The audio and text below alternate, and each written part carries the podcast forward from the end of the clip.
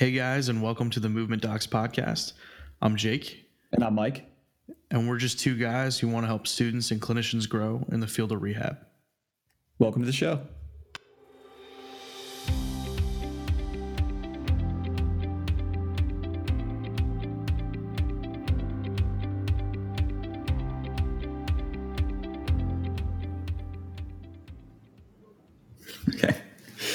Hey guys, and welcome to episode 22 of the Movement Docs podcast fe- featuring Dr. Carrie Grant Case. It's titled So You Want to Be an NCS.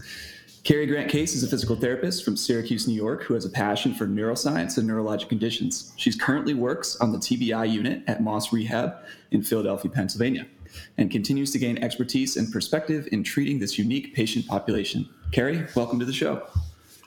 Thanks for having me, guys. I'm very happy to be here. Yeah, we're, excited to super have you. pumped.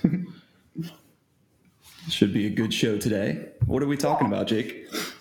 Um, well, it kind of depends. Carrie, what's your uh, favorite like Netflix show and or like music? What are your musical tastes? Just so I know what kind of pop culture references to sprinkle in and maybe make like broader uh, connections to. Okay, so my favorite show in general is Gilmore Girls. My current binge situation is Criminal Minds, though. Ooh. Okay. Uh, I don't know how good I'm going to be at Gilmore Girls references. Um, Uh, crim- Criminal Minds, I, can- I can, I can probably play with a little bit there. Um, what about what about music wise? What are your musical tastes? Um, they vary greatly. I'm a big. What are my musical tastes these days? I'm a big Third Eye Blind fan. Okay, I was just going to suggest that's perfect. We don't need anything else other than that. Um, we'll just- 90s alternative rock is safe. Okay, we'll just 90s alternative rock. Excellent.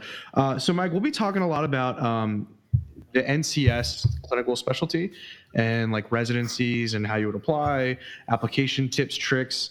We'll kind of get to know a little bit more about Carrie, maybe explore uh, Third Eye Blind's um, complete album collection. Uh, perhaps talk about the Blue album, which is fantastic. Uh, and much like this one. song, Deep Inside of You, we're going to kind of go into the world of the um, NCS, um, which is not like NCIS, which is kind of a ripoff of Criminal Minds. Um, so, yeah. So I guess Carrie, let's let's get started. So for myself and all those other people out there, um, our listeners in the in the kind of like the interwebs, the tubes of the internet that connects all of us together. Um, can you tell us a little bit more about yourself and kind of how you got started in this whole thing uh, in the crazy world of physical therapy? Yeah, sure. So um, I applied and got into PT school in high school because I did the three plus three. So my story starts all the way back when I was like a sophomore, junior in high school. And I was working a lot with kids with disabilities um, because that's something that my mom is involved with. And I really was passionate about working with kids, um, but didn't really want to be a teacher. And then as I took more bio and anatomy classes, I fell in love with science and biology. And I was like, oh, this is great, um, but I, I don't really want to be a doctor. um, so I then got introduced to the profession of physical therapy and pediatric physical therapy. And I thought, this is perfect. I can go be a physical therapist, work with kids, kind of fulfill all of my niche. Um, so I got, um, that's how I got started and interested in physical therapy. Right on. So you Yeah. got started with the pediatric route. So like the you just Yeah. the kids got you. They sold you with the puppy dog eyes and all the cute like kid stuff.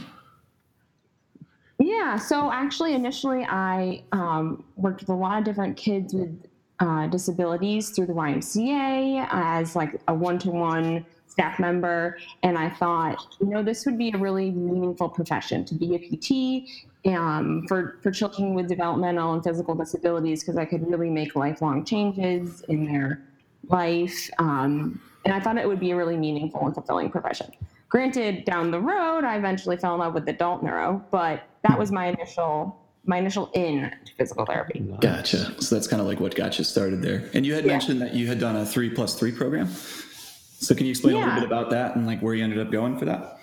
Yeah, sure. So the three plus three, um, if you guys aren't familiar, it's when you do you apply for both your undergrad and physical therapy um, in high school, and you get into grad school in high school, essentially. Oh wow. Um, and so a lot of, not all, but some programs are affiliated with that. So in my area, so I'm from Syracuse, New York, um, there was a bunch of uh, schools. So SUNY Upstate Medical University is where I went, and they had a variety of undergrads associated with that program.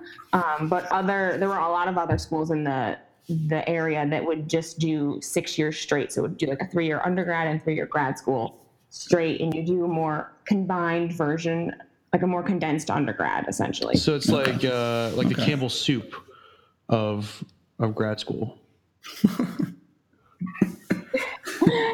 I guess. It's It's condensed. feel like it's condensed. Yes, it's the more condensed version of undergrad. You have to take all your undergrad credits plus a lot of other credits all in one, so you didn't have a lot of choice. But it gets it done in less years, so it works out.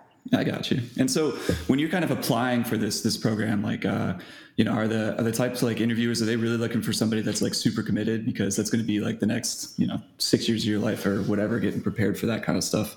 Like, how was that interview process? Just kind of curious. Um, I remember it being pretty intimidating, and I was very young. I think to this now, looking back, I think it's a little insane. But um, I remember like having have like certain like doing just essays upon essays upon essays, and having really high grade standards and lots of like a variety of interview formats. So I remember it being an intense process, but it was a while ago for me getting into PT school. So Mhm. I don't know all the, I don't remember all the, the details. So Gotcha. for prospective high school students that are like looking that already know that they want to be a PT, do you have any tips? Like I know I know you said it was a while back, but do you have any tips for prospective students that are looking at like a three plus three program that you did? Sure. Um, I would say definitely get exposure. So ki- be, you know, shadow physical therapist. That's what I did. Um, you have to kind of network, and that's hard when you're in high school. So I was fortunate in that I had, you know, parents and other people who knew people in that field that I could, you know, get my foot feet wet in shadowing different um, experiences. And I think what they would want is for you to get um, a variety of exposure. So you don't want to just be an outpatient ortho. You want to see outpatient ortho. You want to see acute care. You want to see as much as you can get your hands on in different aspects of the physical therapy domain to really know that that's what you want to do. Really get exposure. Um, even as a high school student, that's something I did. And I would also recommend um, a keeping you know your grades up, of course, but taking a variety of science classes. or like taking your anatomy, like taking those other electives. So to really trying to get your um, those other science courses under your belt and get more exposure, so that when you go into undergrad, grad school, Gotcha. you'll be more prepared. Gotcha. Okay. Makes a ton of sense. You have that kind of like background, at least a little bit of Yeah. familiarity with it when you start to go into the grad school Right. and like grads. That's cool. That makes sense. And then you know you want to do it, right? So like anatomy and physiology in high school, if you're going to like it in undergrad and in college, in grad school. Yeah, because you don't want to get halfway through that can of cream of mushroom soup and then realize you don't actually like it, because that would be disastrous both for your GI tract and um, you know for your future as a therapist. For your future life goals, yeah. Oh, that's awesome. Okay. So you had mentioned that um, you ended up ultimately going to SUNY Upstate. So um, what was that experience like? You know, like what kind of experiences did you have there? Uh, anything that stood out in particular for you? Yeah, so I um, really loved my experience at SUNY Upstate. Um, and some of the things that I think are the highlights was our class size. So I believe we had around 30, maybe 33 students in our class. So we really got to know all of them. And we were like one big family. And with that, you get to know each other and you get to know your professors very well and you get to grow together. Um, and you really have a great support system. So that's some, that class size is something that I really benefited from. If I, when I was in undergrad, um, our classes were bigger and I didn't really have that same connection with my professors and my fellow students. So that's something I really benefited from um, with SUNY Upstate. And then um, other components of the program that I benefited from was that the fact that they really it was mandatory that our clinical experiences were very diverse. So we had to have out or outpatient ortho, we had to have acute care, we had to have some type of rehab. So it wasn't like we could just do, you know, all of our clinical experiences in the same um, domain. So, and I think that that really brought out interest that people may not have known that they had because they kind of were encouraged to do it. Yeah, no, that's awesome. And you just mentioned a couple of things that, that really stood out and that I liked. You know, you mentioned that the program at SUNY Upstate was small and they had this like really big supportive family aspect. And I think that's so important, especially for something as rigorous as PT school. You know, just having people that can help like bring you up when you're feeling down. Wow. Mm-hmm. Which is awesome. And then also uh, just the you know like the mandatory exposure. Like you kept you mentioned this before too with high schools and everything too, but um, just having exposures to different types and varieties of settings. Um, I think that's great because it gives you that ultimate like experience to try to figure out um, like ultimately what career path you want to go for. Yeah. And I think that if you don't have that, you may think in your head, oh, I want to do one thing. And then until you do the other thing, you don't, you know, you really don't know. Um, I found a lot of people who were like, I'm never going to do acute care. And then now they're acute care therapists. right. So you don't know until you're in it and you try it all and then you can make that decision. Yeah, that makes a ton of sense. I think I think even if you, I guess this is kind of like me reflecting back on my school stuff, but um, you know, I was always because of the dual program, I was like, oh, sports, sports, sports, sports, sports, ortho, ortho, ortho, ortho, ortho, ortho, and um, it's becoming more and more obvious to me as a young clinician that like, you know, I'm I'm getting patients on my caseload that are very much like neuro based and there's not i need to kind of approach it from a different mindset. And so i'm utilizing a lot of the stuff that we used in, or that i had learned about in school but that i hadn't really practiced much like i have a patient that has guillain-barre and was in the hospital for like two months and is just coming you know kind of gaining function back. And so you know my new grad brain of just like sports ortho sports ortho is kind of like oh my god what do i do now? Because this is so completely different than what i'm used to. Um, so you you definitely need to have those experiences. And um, so I I think that's awesome to be in a school that, that kind of forces you to go outside your comfort zone and do things that are different than what you think you want to do. Yeah, and I think even to your point, um, I am a neurotherapist now, but my neurologic patients have now orthopedic conditions. So um, I think you need to know everything. Like I have to have joint mobs in my toolbox, right? Because my people are protected and they um, have tight ankles. So I think that we mm-hmm. categorize things, but in reality, it's you know one is maybe stronger than the other one, but you still need to have those other Exactly. skills. Mm-hmm. yeah, you need to be well rounded. Because you mm-hmm. you want to treat the Yeah. the person and the, the human in front of you, not just you know whatever diagnostic code they have from ICD ten, and no one fits into like Exactly. in, in PT school we every everything is like this perfect diagnosis of like oh these are the the clinical symptoms that you find. This is the pattern that you'll recognize. And then you get in the clinic and it's just like you just throw all that out the window because everything is completely different. And you learn that the classic PT school answer of it depends is uh comes out quite a bit because no one no one fits into any like perfect textbook case. Everybody's completely different. Yeah, no, I absolutely agree. But I will Okay. still try to square. oh, go ahead, Oh, Jay. I was gonna say I still, being a new grad PT, try to put square pegs in round holes a lot of times, because I'm just like, ah, the textbook says this. This is what we're gonna do, and that doesn't that doesn't work all the time. doesn't always work.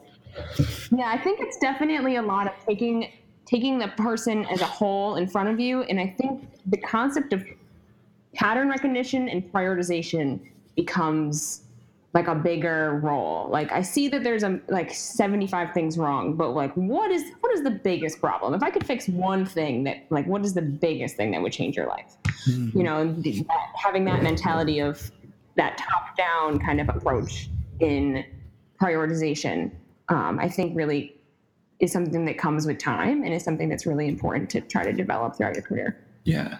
Okay. So you just mentioned two different things. You mentioned uh, pattern recognition and prioritization, and, uh, and I guess three technically, a top-down approach. So can you kind of elaborate on those things? Sure. So I think that um, some of those things kind of go hand in hand, and they're things that I've um, learned to to further develop um, at through my residency program, um, and really trying to be a movement an expert. So I think it starts with we are movement experts as physical therapists, um, and applying that to the neurologic population. I'm could I want to assess someone's movement and then hypothesize as a top-down approach. Okay, why are they moving the way that they're moving, and using a more hypothesis-oriented model to try to rule in and rule out um, what could be their possible deficits, and then. Um, with that, you're really tying in that prioritization because you're saying, well, I think it's most likely this. I'm going to test that. Okay, well, it is. I ruled that in, but what else is it? And that can really help you prioritize your your tests and prioritize your interventions based off of whether or not you ruled in, ruled out your hypothesis. Um, so I think, yeah. Yeah. Okay. So you kind of like um, you have a you have a patient in front of you and you're basically seeing how they're move you're moving. So you know you're looking at the forest versus like one tree in in, in a sense. And then from there you're trying to like think about different um, or ways that you're going to like rule in and rule out different tests to kind of confirm or reject your hypothesis. Is that right? Correct. okay cool. So the, And every patient, yeah, you know, I think that it's like a, it's a wide spectrum. You know, I have low, very low level patients and very high level patients, and it's a different, it's a similar process, but it will look very different. Okay. And I think I think what you're mentioning there, and correct me if I'm wrong, is it's about having like a thought process going in um, to your evaluation a little bit more, um, rather than just kind of like, okay, I'm just going to check this range of motion. I'm going to do this thing. I'm going to do this. You're kind of trying to tie it all together. Um, Exactly. okay, that makes sense. And I even like to tie it together with Uh, like neuroanatomically. So I see them, okay, they're a max assist. Why are they a max assist? Okay, they've got some weakness, force production deficits. Well, why? Okay, they have a lesion on their left side of their brain. Mm-hmm. So, you know, kind of connecting all the dots. Mm-hmm. And then sometimes the dots don't connect. And then you have to say, well, am I missing something? Do they have something going on that I don't know about? And that's when you can catch those things. okay. So, um, really trying to have like going into the situation what you would expect and have having a good rationale for why you're seeing everything and and really, you know, making hypotheses. Okay. I love that, and I think I think that probably separates um, somebody that's just like right out of the box versus somebody that's been uh, has had experience with working with patients and like and have gone through a process like the residency that you've gone through. Uh, you know, you kind of like reflecting on each patient treatment and, and thinking about the ways that you're thinking about things and approaching things um, to ultimately like be really efficient in the way that you help somebody. So I think that's cool to kind of get that sneak peek into your brain and, and how you go about your evaluation. Yeah, and that's something that they really. I think that the end goal of a residency program, one of the end goals, is to develop that thought process. Okay. You, you can learn information your whole life, um, and it's going to change, but your thought process should be thorough. Okay. That makes sense. I mean, because if you have the process, you can just kind of like plug and play different information that you have and that you learn over time. But yeah, And- go ahead. I was going to say, and like literature changes, what's current changes. So that stuff you're going to constantly have to be on top of, but you should at least have that thought process. Cool. Awesome. That makes a ton of sense. Meta, metacognition. All right. Oh, Metacognition. yes. Thinking about the way you think about things. Shout out to Hartstein. Think about Oh, things- hey, That's what it. Yeah. One of our professors uh, is is big on that. He talks a lot about just like thinking about things and then like thinking about the way that you think about things to try to be efficient. So it's kind of cool to see and kind of hear it from different lenses and all that.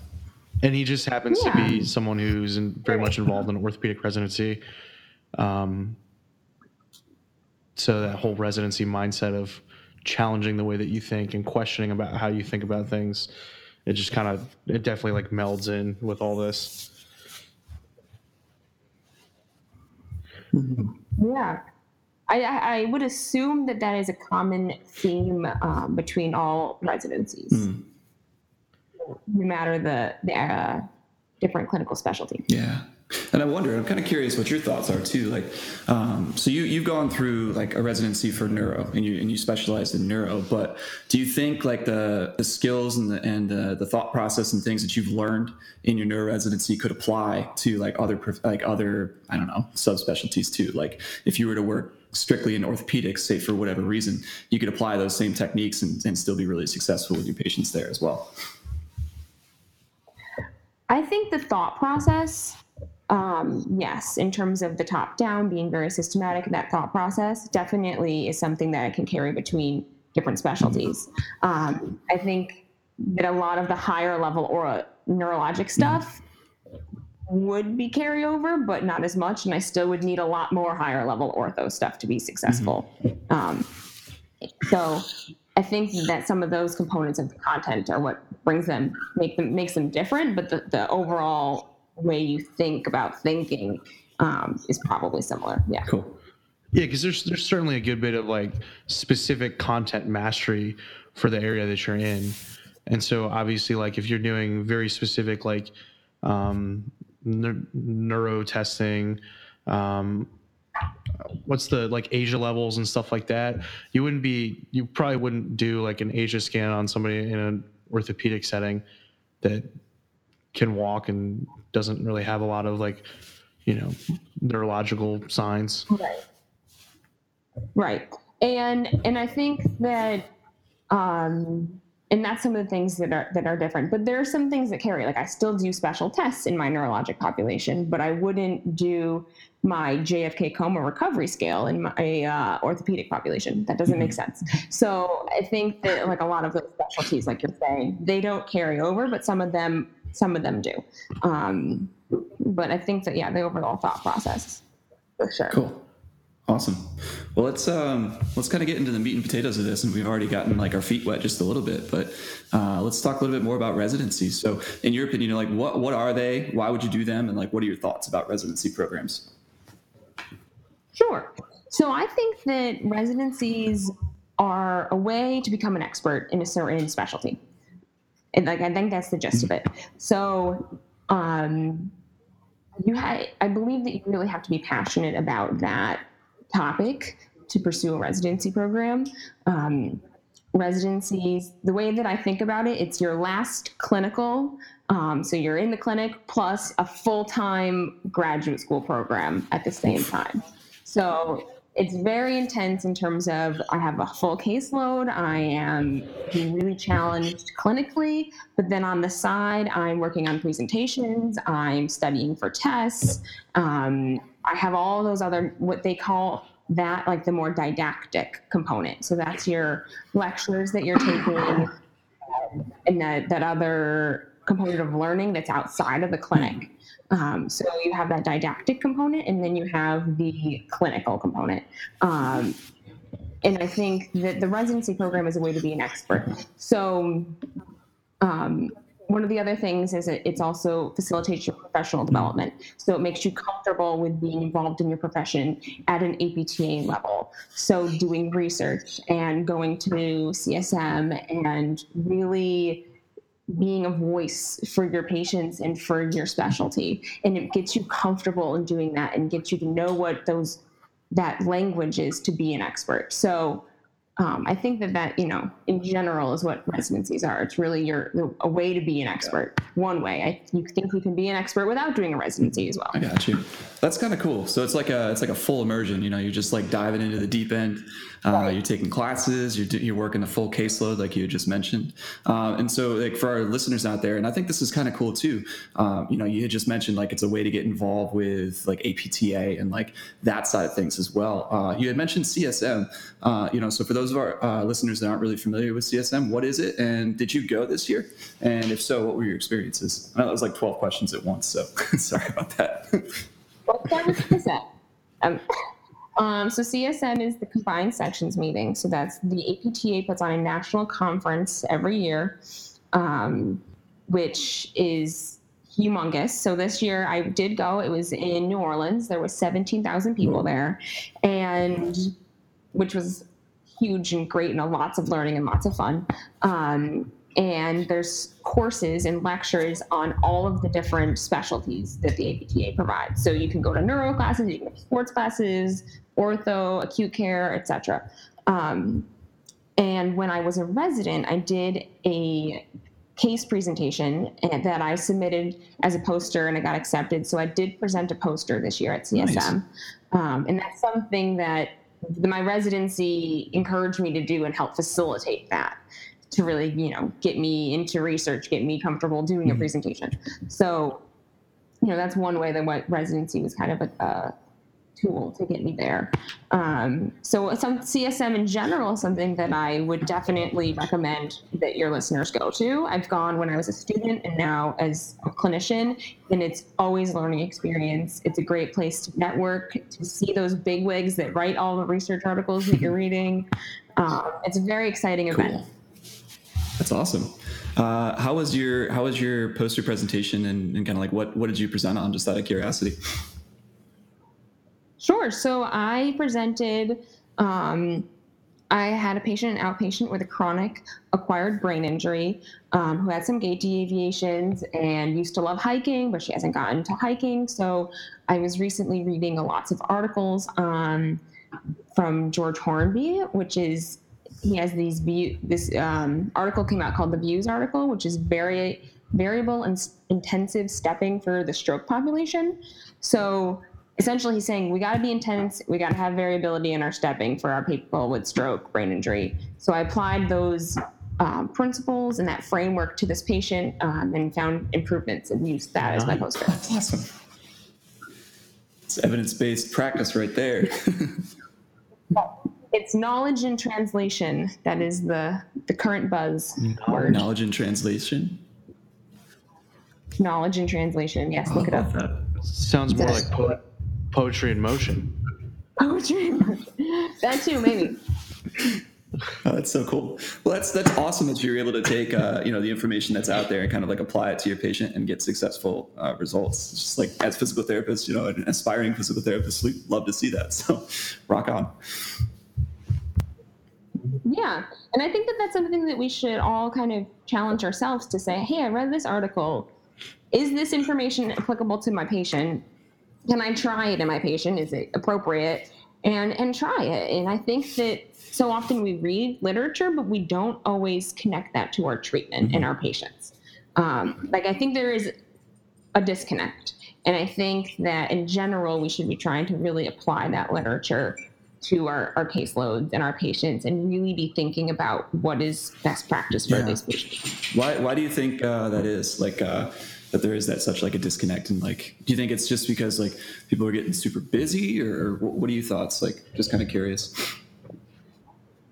i think that it's multifactorial so i think one factor i mean could be people are busy the culture of their work environment ne- doesn't necessarily promote that or it or it does but it's still it's still hard to connect mm-hmm. those dots you know oftentimes people might read the literature and search literature but you know, sometimes it's still hard to connect the dots to really force yourself to bring that into your practice.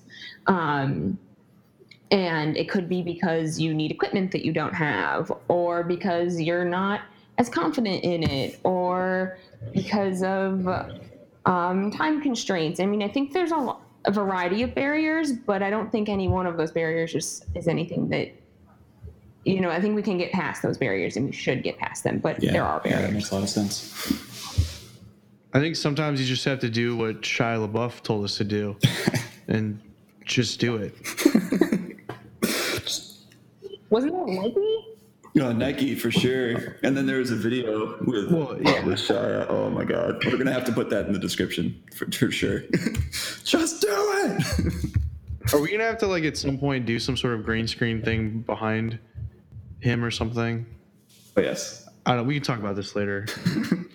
uh, we'll definitely have to do that. But, but I mean, and I mean, I, I definitely can identify with those those reasons that you listed. Like being honestly, like I I thought the transition from like grad student or PT student to clinician was going to be a, a, lot easier than it was. And these first couple months have just been crazy.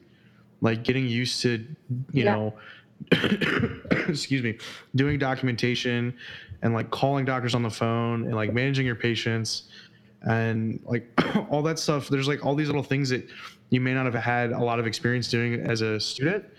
And I think in the little student bubble, you're just like, oh yeah, notes are easy. This isn't that bad. And then you're just like, oh my god, I have to do 15 right now, and Yeah, it's it, it, it's it's challenging. and that's where yeah and that's where like there's the you know quality versus quantity and hard um, it's hard managing all of that when you're a new grad and i think when i was a new grad in the culture that i was in i was really striving to use the literature and be like i just went to school forever for this. Like i know my stuff. I really want to be the, the best therapist. And if you're not around people with that mentality it's even harder. Um, so I think that you know one of the best things is no matter what your culture is, be the be the therapist that you want to be. If you want to be the therapist that's doing liter, you know, reading literature on your own time and applying that to your th- patients, you know, be that therapist. Um, there's no That's one very- stopping you. That's very Gandhi of you. Be the therapist that you want to see in the world. Exactly. Oh, we should. That would be actually. awesome. so many good ideas. What like what do we what do we do? Like Gandhi with like a TheraBand? I think so. I think you should put Shia LaBeouf with the "Just Do It" on the back. encouraging him as he's like walking with a walker or something. It's perfect. All right. Oh my goodness. Mike, we could do. You know how they have the there's like the Che Guevara T-shirt, and then there's like the Che Guevara wearing Yeah. a Che Guevara Yes. T-shirt. T-shirt. We could like do like T-shirt Inception on like if we made like a Uh-huh. Movement Talks T-shirt where Gandhi's wearing Oh a Movement gosh. Talks T-shirt You are onto something. And Shia LaBeouf's behind him wearing a Movement Talks T-shirt. It's beautiful. Yeah. T-shirt Inception. Oh, I love it. Like the modern family Yes. picture frames. Yep. Yep. I got you.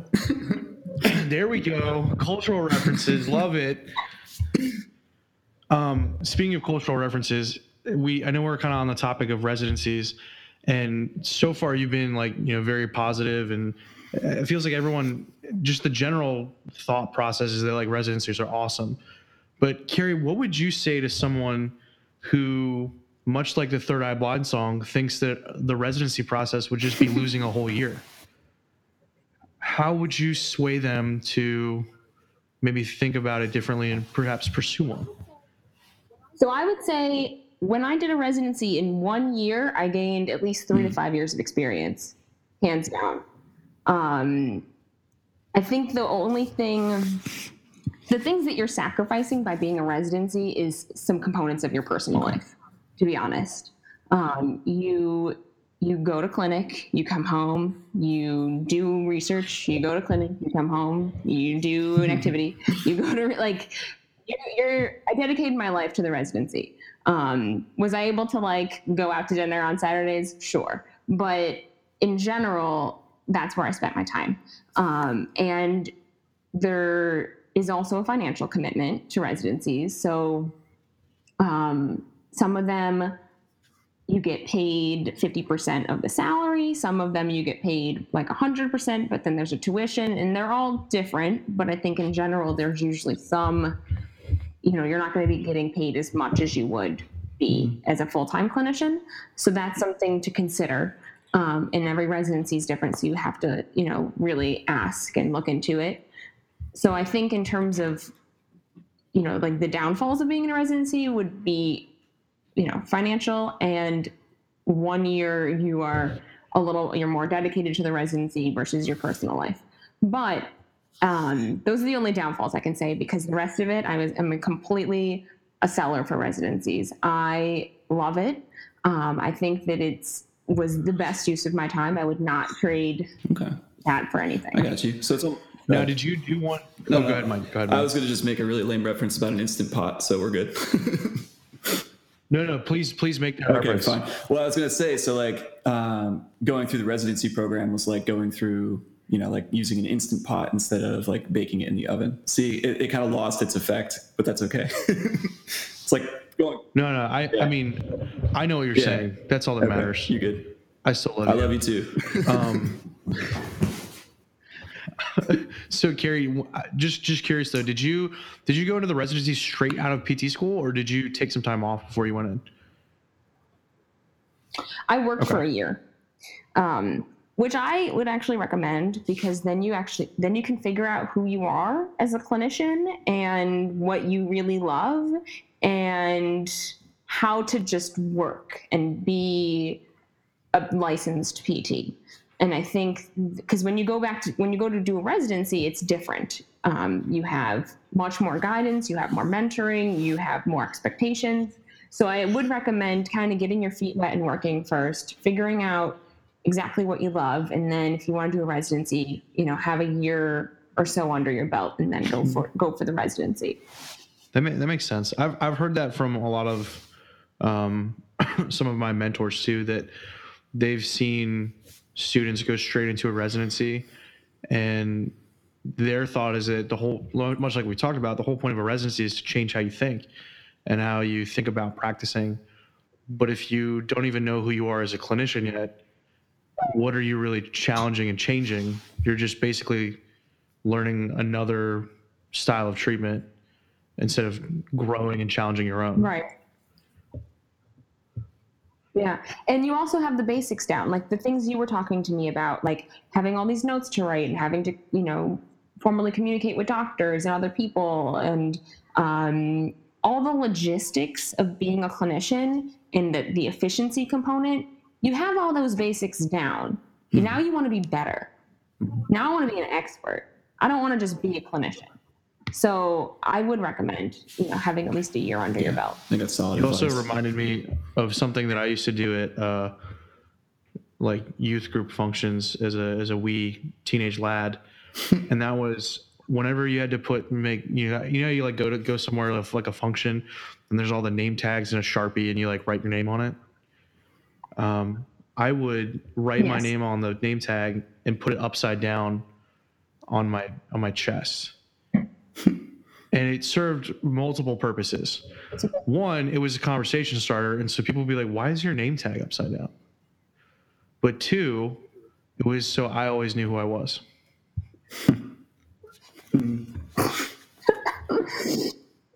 Yes. Because you would need that reminder. Because if just like we were talking about, if you don't know who you are as a clinician, how can you challenge and how can you change and how can you grow? You always got to remember who you are first. Remember who you are. Who you want to be. Yeah, be the therapist that you want to see in the world. Exactly. It's perfect. It's like the Michael Scott quote, like you miss 100% of the shots you don't take. Wayne Gretzky, Michael Scott. But it's like be the therapist that you want to see in the world. Gandhi, Carrie Grant-Case. Yeah, put that on a shirt. We will, and then Gandhi will also have that on the shirt that he's wearing too. Yeah, and then Shia LaBeouf will be on his shirt. You. Yes, but we won't be. So we'll have to like, we'll have to be careful about the just do it stuff because we might get in, like a legal dispute with Nike, and I don't think Phil Knight would like that. Um, Yeah, Probably not. So we'll have to like. I think I think people would just recognize like the the clip of him just yelling emphatically, but yeah, I don't know. That's perfect. All right. So uh, we've talked a lot about residencies so far, uh, and we know that specifically you completed a neuro residency. So can you tell us a little bit about your experience there? Like, where did you go, um, and did you look at multiple ones that you were applying to before you ultimately decided where you went? Yeah. So I um, went to the neuro residency at Moss Rehab, which is where I currently work in Philadelphia. Um, but I did look at multiple residencies. So when I was searching for residencies, um, my main interest, so even with neuro, I'm in love with neuro. Um, so within the neuro residency fields, each residency program was organized a little differently. Um, and what I mean by that is some were more weighted in acute care, some were more weighted in outpatient, some were more weighted in rehab. Um, so I, my pers- personal past passion is for inpatient rehab. So I wanted a program that aligned with that. Um, and some had more heavily weighted towards acute care and outpatient, like pretty much didn't have an inpatient rehab component, or some were split a third each. Um, right now, from my understanding, is you need to have all per the um, APTA residency programs need to have exposure in all three for a certain percent, but it doesn't say like it's not a third. You know, you need to have at least a couple weeks of of each field. So Moss resident Moss rehab, where I ended up going, uh, was more heavily weighted to inpatient rehab and outpatient, which is aligned with my goals and had a smaller component in acute care, uh, which is what I wanted. Um, they also when I toured there, I just got some like great vibes in terms of their communication style and their mentorship, which is something that I really loved. Um, they have their so all residency programs for those who don't know, um, they have a recommend the APTA makes you have a certain amount of mentorship. So that's I'm I have a full caseload, but um, two hours of my week, my mentors are with me and my patient. We do a session together. And we also have structured time to talk Nice. for at least two hours a week. Um, so th- there, that's like a minimum. Um, at Moss, that obviously happens, but then the culture that we have is that people we're around a lot and we have a lot of other great therapists. So you don't just get the the structured mentorship; you get so much more than that um, because your mentors are you know in the gym treating with you. If you have a question, they can just you know you can just ask the question. Um, be, so they're very available, which is something I knew going into it, and it was very true when I was there. So that I really had um, a lot of in-person mentorship and a lot of ideas bouncing around and a lot of guidance um, in the moment in a very structured way and a more fluid way. Awesome. So Um, that's kind of cool yeah. because you had talked about earlier about um, you know your experiences and like surrounding yourself with people that are like engaged and really want to like be the best therapist that they can be as well. So it seems like you found a, a residency program that kind of fit those goals as well, um, and you're kind of able to like flourish in that environment. Cool. Yes, I would definitely say so. Okay. And I, I didn't know about um, about like the different structures for residency programs. So um, I guess I guess that was maybe naive of me to think, but like um, I kind of just had the assumption that most residency programs were structured the same way. So that's really interesting that you bring up like there's different settings. You know, like you have to get these three main components, whether that be acute care, inpatient rehab, and so on and so forth. But the percentage of which can be divided um, differently. So I thought that was that's pretty interesting. Yep. Um, and another thing that is that I found to be different when I was looking at residencies, and this is more tailored towards neuro. Um, so with the neuro residencies out in California, they have what's called the consortium. So a lot of residencies participate in this consortium, which is two weekends live, like in person in California for like weekend courses. And then there is a series of um, evening courses, webinars that take place. So a lot of residencies in California on the West Coast use the consortium, and then some on the East Coast also use the consortium, and that is how they fulfill like their didactic component. And didactic is like the lecture knowledge component. Um, so for me, I'm in the East Coast. I'm in Philly, um, and I knew the consortiums existed, and a lot of our programs here use them, but they would be at 10 p.m. our time, like 10 to 12. Um, and that wasn't something that I found ideal at Moss Rehab, where I went. All of their, they had their own lecture series that was all live in person.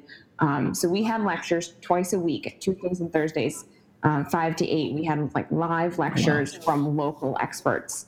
So that was something that really drove me to Moss Rehab's program because all the, uh, the lectures were live in person. You can have a conversation. It wasn't this online thing. Um, though I do, you know, heard good things about the Oh, that's consortium awesome. as well. Yeah, I think it's just something. Question, that- oh, go ahead.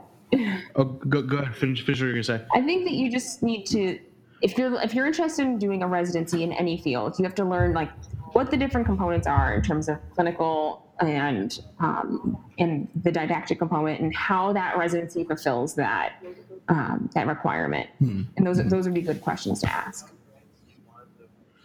So kind of along the same lines of like, I mean, now that we've kind of talked about like each of the neuro residencies may have a little bit different balance in the different aspects of like the setting, I guess, or like the type of care that you would do within that neuro, like I guess subdivisions of that larger neuro category.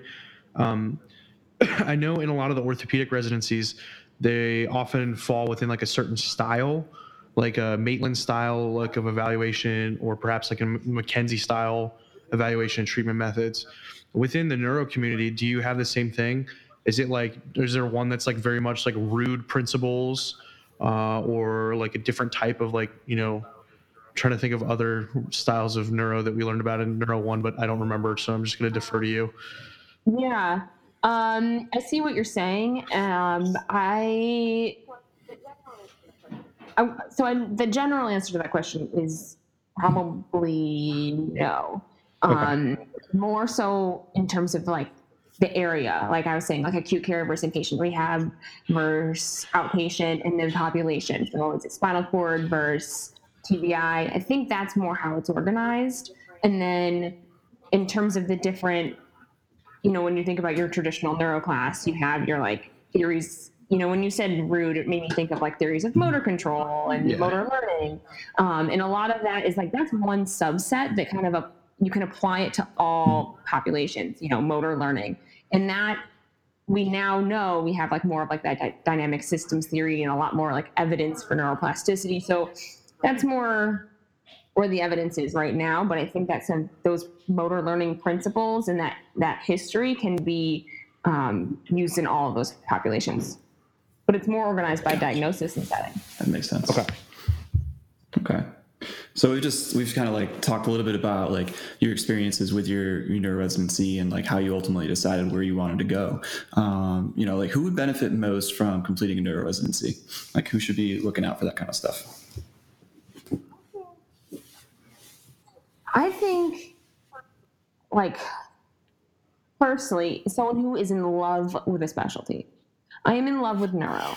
Like openly in love with neuro. Will buy books on my own time and read books about neuroplasticity. I am the type of person who just has my own little collection of books about people who have had strokes and brain injury and like this is my passion. Is this passion. Facebook official? um, is it facebook official um i don't even know that's not an option oh, okay.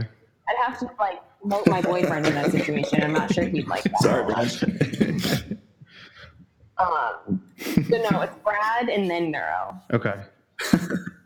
for what it's worth.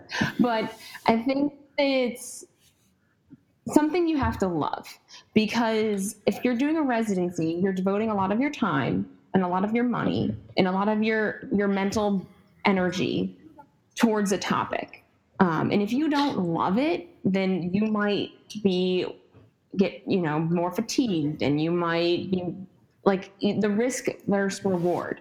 You know, I love it, so it doesn't matter how late I'm at work. It doesn't matter if I'm spend my whole weekend doing this. It doesn't matter because this is my passion. Um, and I think if it's not something that you're in love with, then then maybe maybe you're gonna not benefit as much from it. You get out what you put in. No, it's, it's It's like eating ice cream versus vegetables. like, you know, because sometimes people just really don't like to eat their vegetables, and it's like a chore. You know, you just really don't want to eat that last piece of broccoli, and you just kind of choke it down because you know that it's healthy for you. But then, you know, on a Saturday night, you're watching some Netflix, perhaps Gilmore Girls. Uh, I know you're a fan, Carrie. Um, and you know, you just sit down with a pint of ice cream, and it's not a chore to eat the whole pint of ice cream because it tastes good and you love it, and you also love Gilmore Girls, and there's some perhaps some endorphins firing um, in your brain, some other neurotransmitters. I'm not really, a, I don't have an NCS, so I couldn't really speak to those very well. Um, but Dopamine, serotonin. I mean, that's kind of how I would. I don't know if that's a good analogy, but I mean, that's kind of how I see it. Um, Yeah. And I, and I think that's exactly right. Like all the- things that you have to do from a neuro residency could be viewed as a chore, could be viewed as extra work. um, if you're not in love with it. But if you love it, then you then you want to do it, and then it doesn't matter, you know.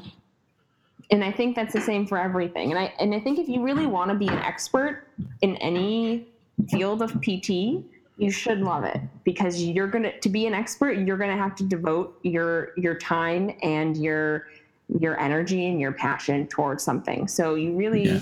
you know, should do what you love.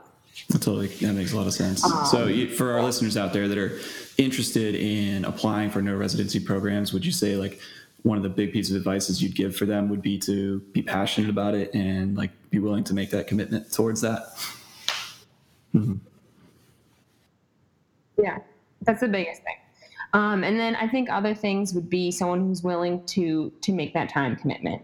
Um, you know, these are kind of like top down. Love is top, number one because you have to be able to financially afford it and make the time commitment and be able to have the stamina to do the program.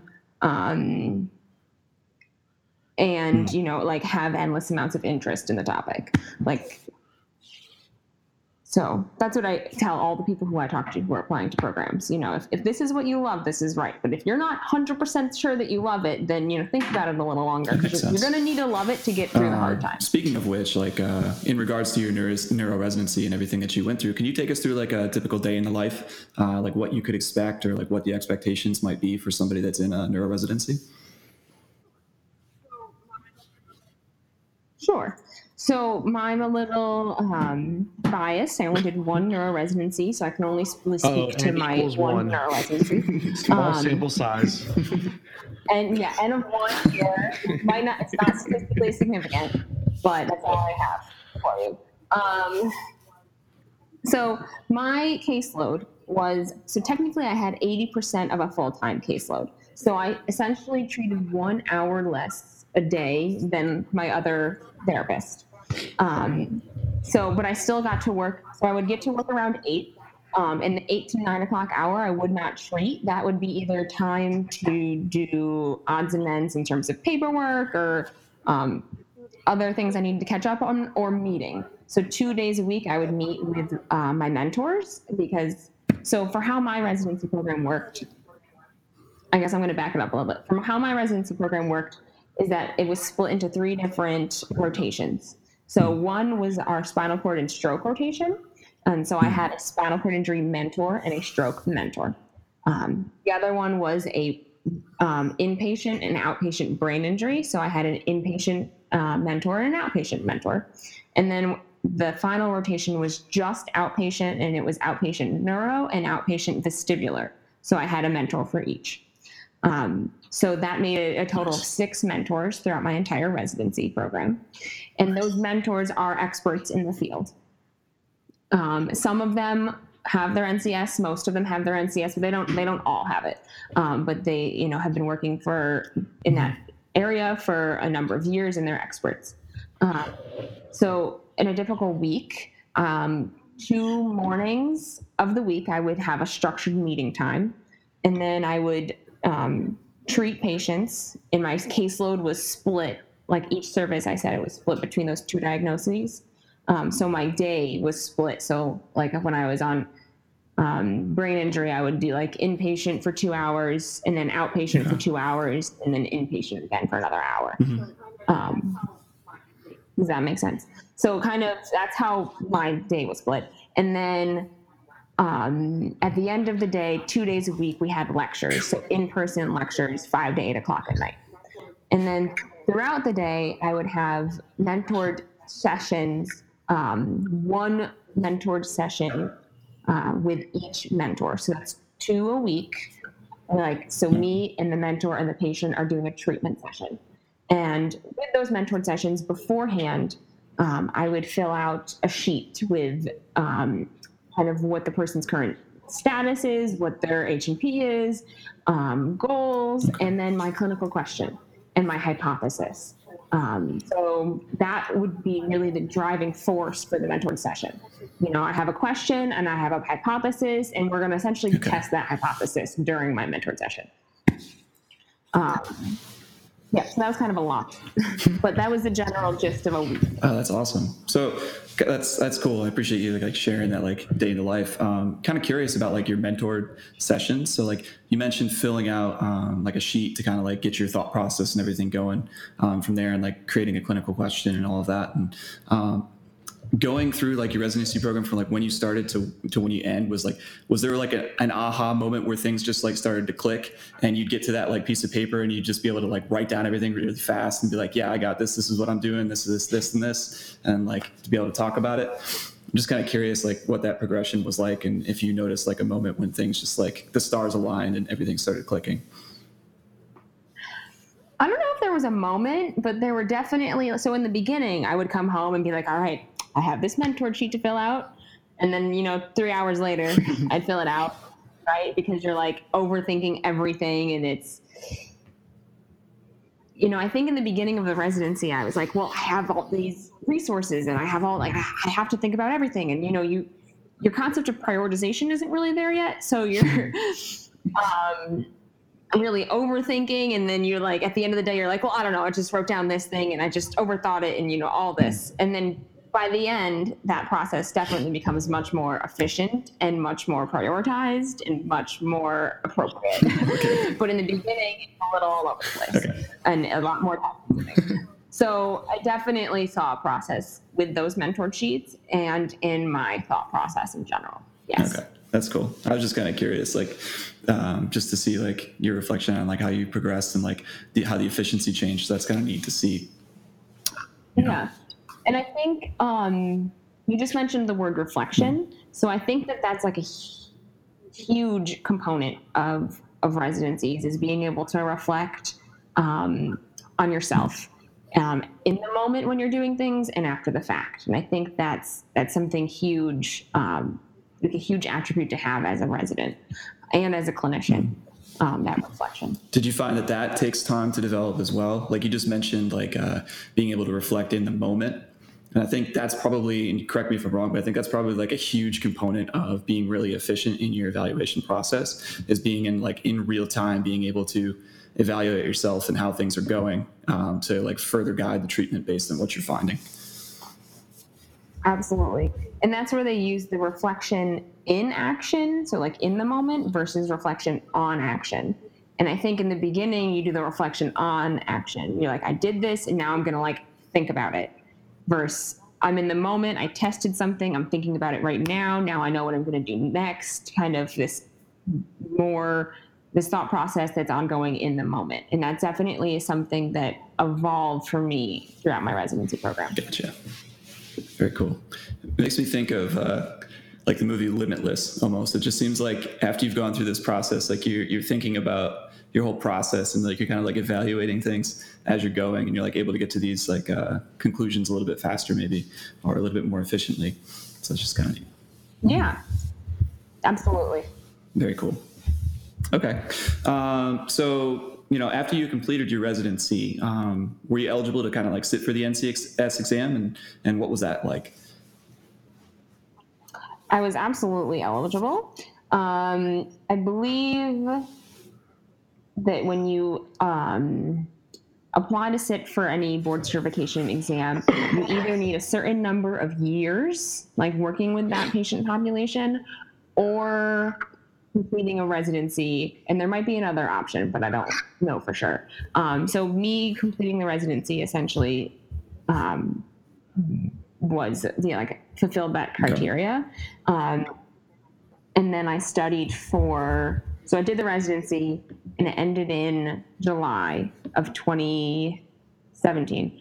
And then I studied for about six months. So starting in like September, October, and then recently took the NCS um, a few weeks ago in March. Nice. Okay. So that kind of like gets you the, everything that you, you need to be able to be eligible yeah. to sit for it. Uh, that makes sense and then hopefully, uh, when when do you find out the results and all that kind of stuff? In it's, June. Yeah, it's going to be it's painful three months. Oh, I'm so sorry. People are asking me, and I'm like, don't, don't do this to me. I had three more months of this. yeah, yeah. It's like it's bad enough. I know I have to wait. Don't make me. Don't make remind me. yeah, yeah. You passed an Well, I'm sure. I'm sure you did great. I'm sure you passed with flying colors. But I don't know. I hope so. Mhm. All I can say is that it was hard. The exam was hard. Did you say? Yes. Very challenging, but How how long was the exam? Just out of curiosity. yeah. So each, at least for the neuro, um, it's 200 questions. So it's 50 questions per section, and they give you like a break. They allow you up to seven hours to take it. Oof. They, so they allow you um, an hour and a half per 50 questions. Gotcha.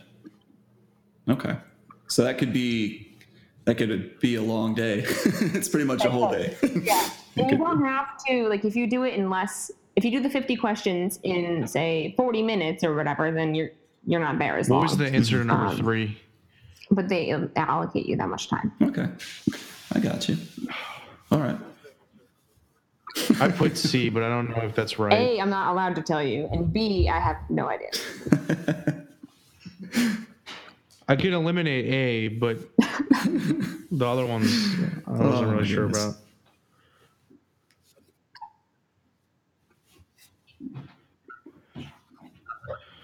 Yeah, yeah, I feel ya. Okay. Well, very cool. So it seems like uh, this this whole like residency process in general was like a, a really awesome experience for you. One, like you had mentioned before, you had gained like three to five years of clinical experience in that one year time frame. Um, but it is like a, a, a huge time commitment, and you need to be very passionate about um, what you're doing before you ultimately decide to apply for these things. Um, so like.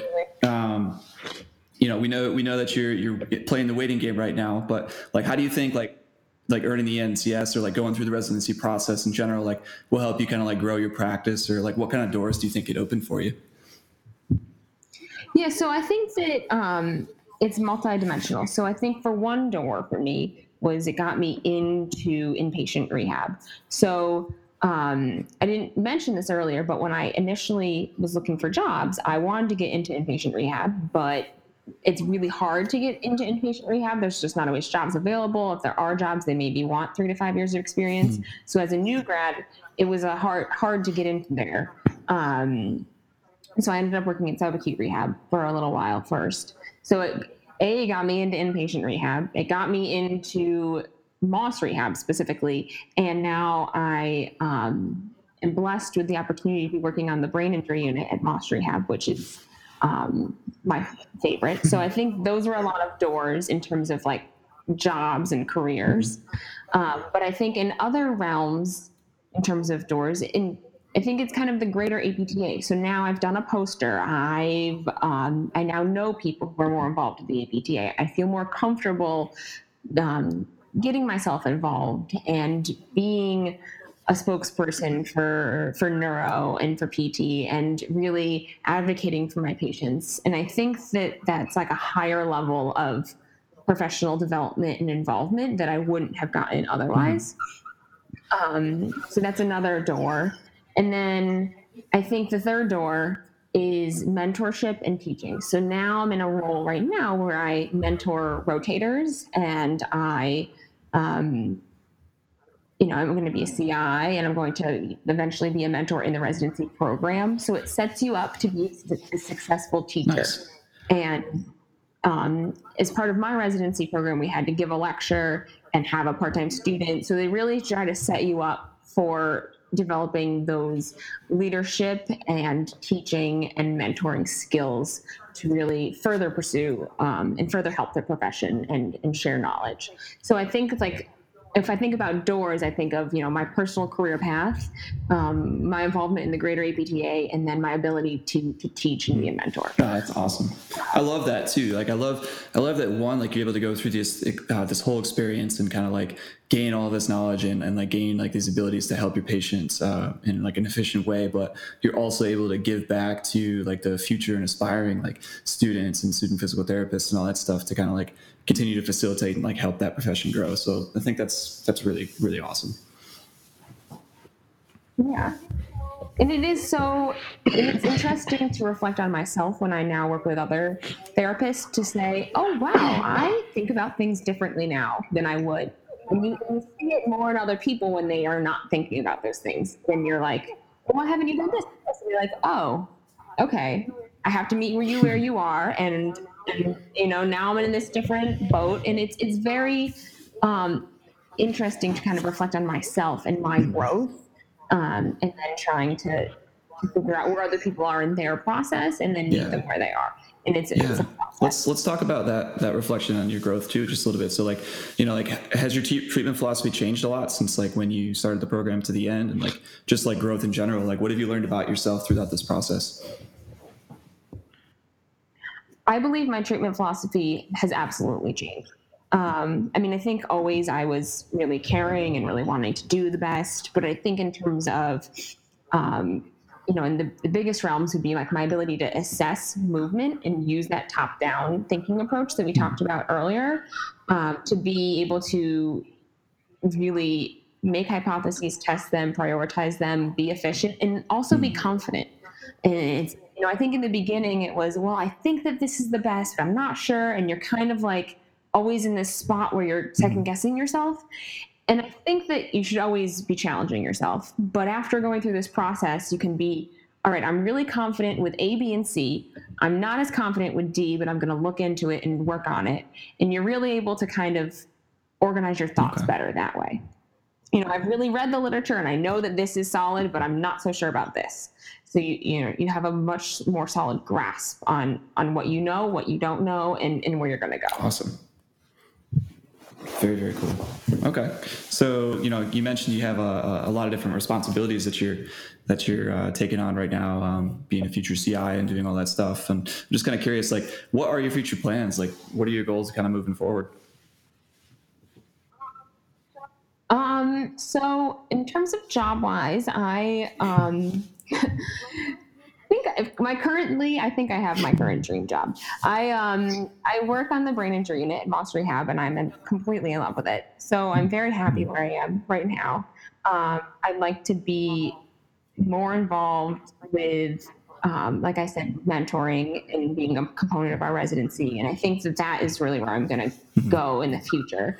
Um, in terms of my i think my mentorship and my teaching skills is, is where i'm really putting my eggs right now um, if you will. so that's that's where i'm kind Awesome. of I love it. This is great. This is, I'm just like I'm just like you can't see it, but I'm like over here, just like with the biggest smile on my face right now. I've got like all these warm fuzzies, so it's just kind of cool. oh, oh good i think that when you find what you love it's um it's really fun. You know it's like i could i could be at work for 10 hours and i still love it. And i still like oh i have these things i want to do and i you're i'm just excited to go to work and i'm excited to help. You know yeah things are stressful and things are yeah i have all these notes to write but i'm writing these notes to get my patients covered you know and, and to justify their care. So i don't mind writing them. You, you, you have a different mentality Yeah, when you and love it, what and you it shows. You know, just like um, from the questions that we've asked and the, you know the experiences that you've shared. You know, you can really tell that you're you're passionate about this and passionate about you know helping your patients and um, you know. So we really appreciate you just taking the time to to come on and just like talk about this and, and use this as a platform for anybody else that's out there that's interested in pursuing uh, neuro residency or residencies in general. So we thank you for that. So, so Carrie, would you say that you're living finally this semi-charmed kind of life?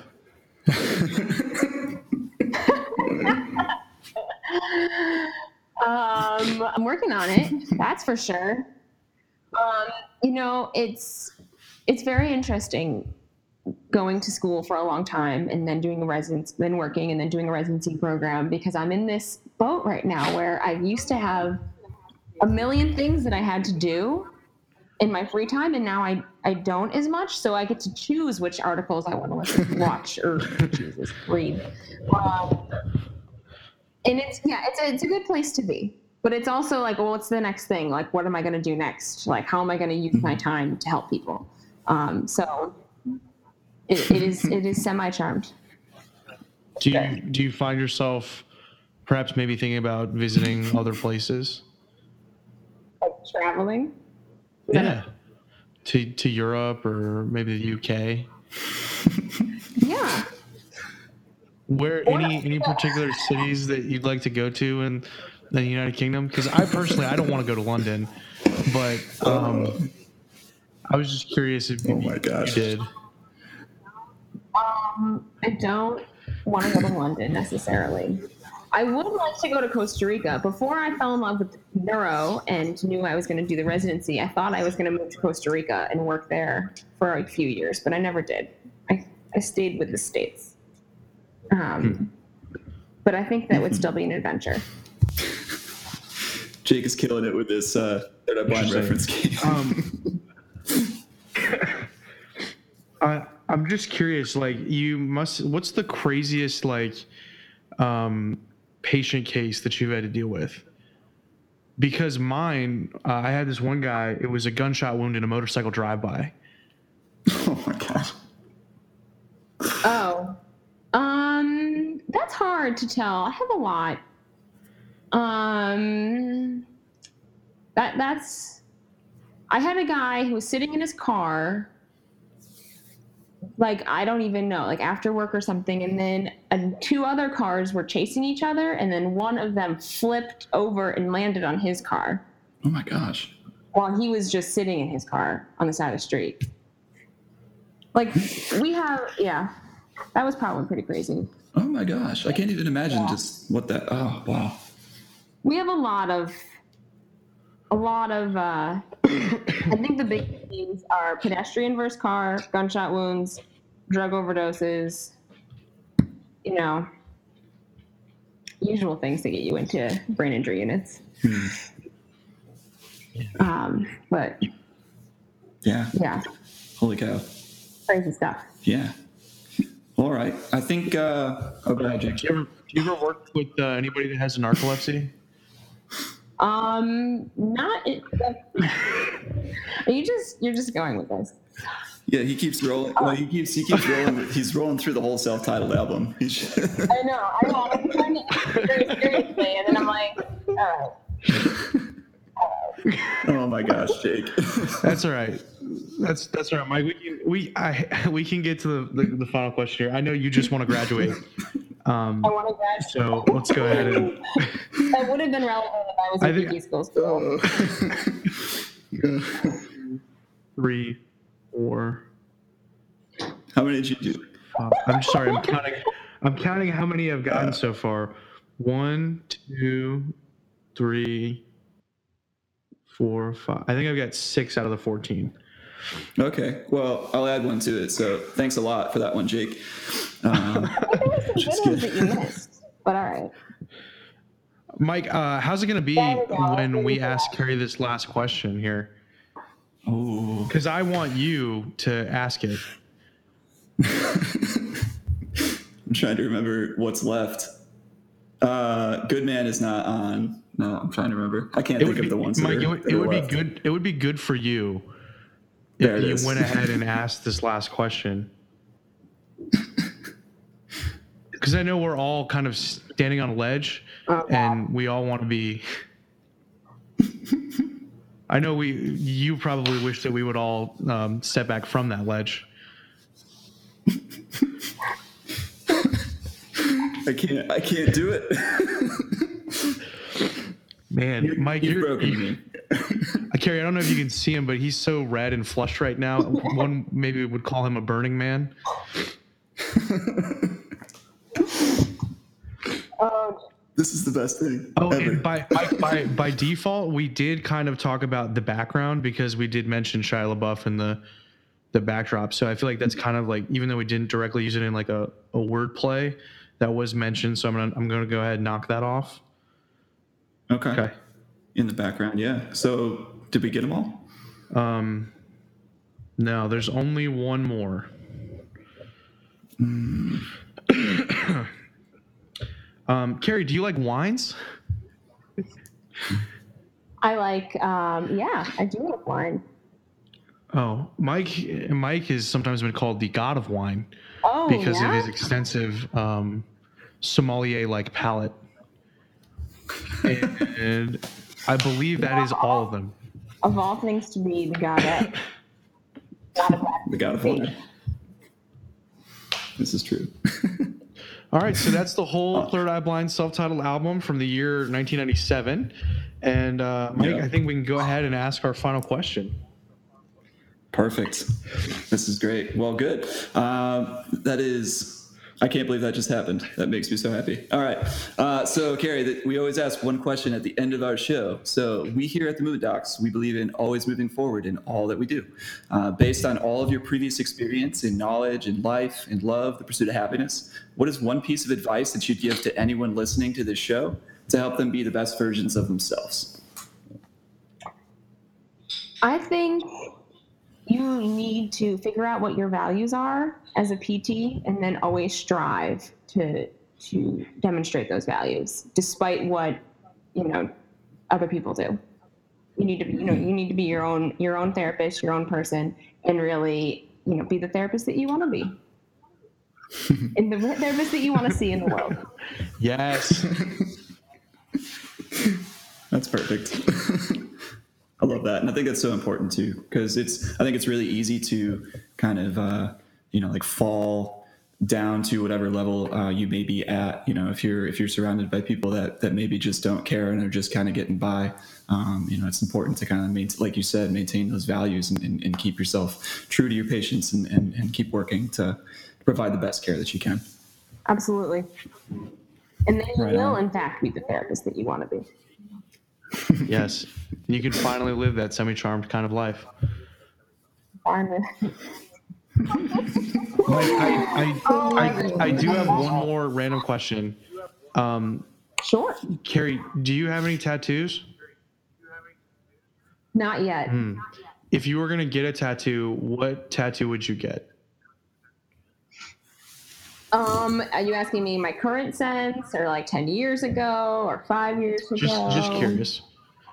In And general, there's a, there's a reason Um, why I'm so asking. So it- it's probably a setup. So currently, I just had this conversation last week about getting a brain tattoo, um, like an abstract brain. So it would be um, not like an anatomical brain, but like each of the lobes would be like a different year or something. Um, I'm not sure if I'm going to do that, but that's one thought. Um, or another idea would be getting like a little wave and sun wait, wait. I'm sorry. Did you just Like- say tattoo of the sun? Because Carrie, I don't know if you know, but that's the Japanese exclusive bonus track, track number 15, off of the self-titled Third Eye Blind album. I had been waiting to set this up, but you you just went ahead and dropped that title in there. So I I just want to say thanks a lot. You're welcome. Oh, Carrie, we can't thank you enough for taking the time to be on our show today. If anyone listening to the show wants to get in contact with you, what's the best way that they can do that? um, probably by emailing me. Okay. I'll give you guys my personal email. So it's crgrantc at gmail.com. Perfect. crgrantc at gmail.com. Awesome. All right. Well, thanks again for tuning in this week where we spoke with Dr. Carrie Grant Case. If you have any questions, comments, concerns, or have a topic that you'd like us to discuss, shoot us an email at tmdmovementdocs at gmail.com. Thanks, and we'll see you next week.